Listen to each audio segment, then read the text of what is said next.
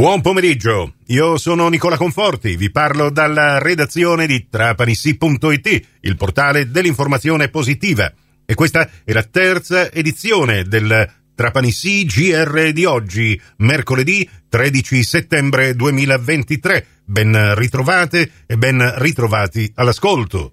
Con il collega di Reggio Calabria, Rocco Musolino, torniamo a parlare della Fenice Amaranto, la squadra che prende il posto della Regina e che è stata inserita come 19ª squadra nel girone I del campionato di Serie D, lo stesso girone del Trapani. Questo inserimento provoca il turno di riposo dei Granata nella seconda giornata di campionato prevista per domenica 17. Rocco, della vecchia Regina, tabula rasa, non c'è nessun collegamento né tantomeno dal punto di vista societario né tecnico, insomma, per questa nuova realtà. E allora, dal punto di vista societario lo impone il regolamento, perché la federazione impone alla nuova società che ottiene l'iscrizione in sovrannumero per via della mancata iscrizione dell'altra società, nella nuova società non ci sia assolutamente nessun dirigente della vecchia società. Su questo sì, sapevamo.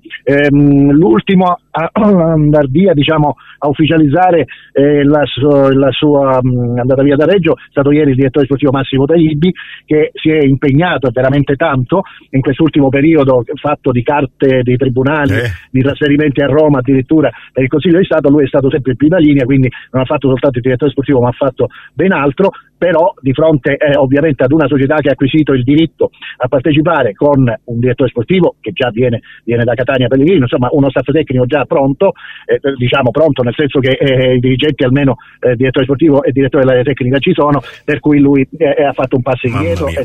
Del resto doveva mettersi d'accordo con la nuova società, perché no, la vecchia non c'è più. Ecco, ci sarà il Sant'Agata, perché la concessione alla vecchia società è stata revocata. È stato possibile farlo subito perché c'erano dei pregressi, praticamente non erano stati pagati i canoni per l'anno 2023, quindi risulta facile per il comune interrompere il rapporto per morosità, e quindi è stata revocata, e lì almeno hai i campi di allenamento, hai la sede e dovrebbe essere disponibile nel giro di qualche giorno il Sant'Agata. C'è un campo di allenamento già pronto. Sant'Agata è un campo, giusto? Non parliamo della... No, cioè è un centro sportivo, no, con 4-5 campi. Siccome dovevamo andare a Sant'Agata proprio questa domenica, invece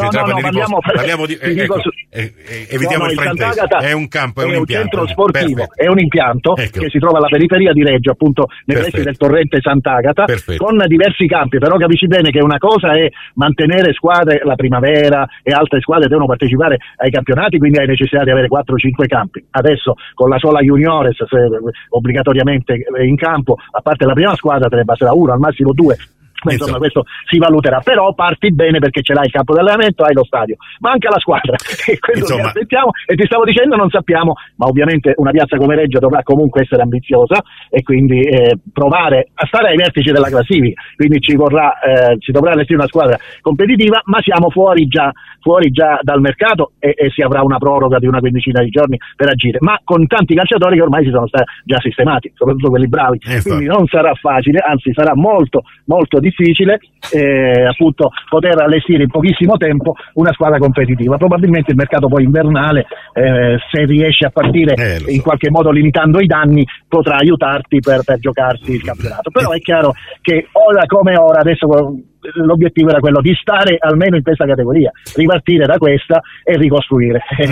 Noi abbiamo, tu lo sai, quest'anno forse non so, distratto da tutti gli avvenimenti della Regina, però da bravo giornalista quale sei sicuramente avrai seguito quanto è accaduto e sta accadendo a Trapani con questa squadra che è stata fatta con velleità dichiarate, sul cammino della quale ovviamente adesso c'è un chiamiamolo così, un ostacolo in più, questo della Regina, un'altra squadra dal blasone importante. Dico la verità, tornare a giocare su questi campi, Trapani primo rispetto agli altri, vuol dire rivedere intanto vecchi amici e colleghi con i quali ti sei visto anche sui campi professionistici, e questo è bello. È chiaro che un po' tutti speriamo di rimanere meno possibile in questo campionato, però per il momento lo facciamo, lo affrontiamo, come dire, con il sorriso, pazienza, quello che è accaduto lo lo butti dietro, lo getti dietro le spalle, non puoi del resto andare a rimuginare, a piangere sul latte versato, come si dice, no? Esattamente. Si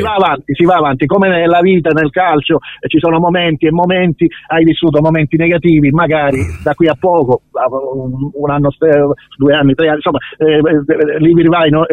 Tornerai a vivere momenti positivi, l'augurio ovviamente che faccio anche a voi, naturalmente è bello rivederci. Tu hai visto il calendario, quando ci vediamo noi? Noi dovremo vederci per il giorno di Ognissanti e quindi abbiamo a chi rivolgerci in questo caso per le nostre buone sorti, caro Rocco. Grazie a voi e naturalmente bocca al lupo anche a voi per il campionato. Buon campionato a tutti, grazie, buon pomeriggio. Prossimo appuntamento con l'informazione su Radio 102 alle 17, su Radio Cuore e su Radio Fantastica alle 17:30 e in ribattuta alle 20:30 con la quarta edizione del Trapanisì GR. Questa termina qui, tutto il resto lo trovate su Trapanisì.it.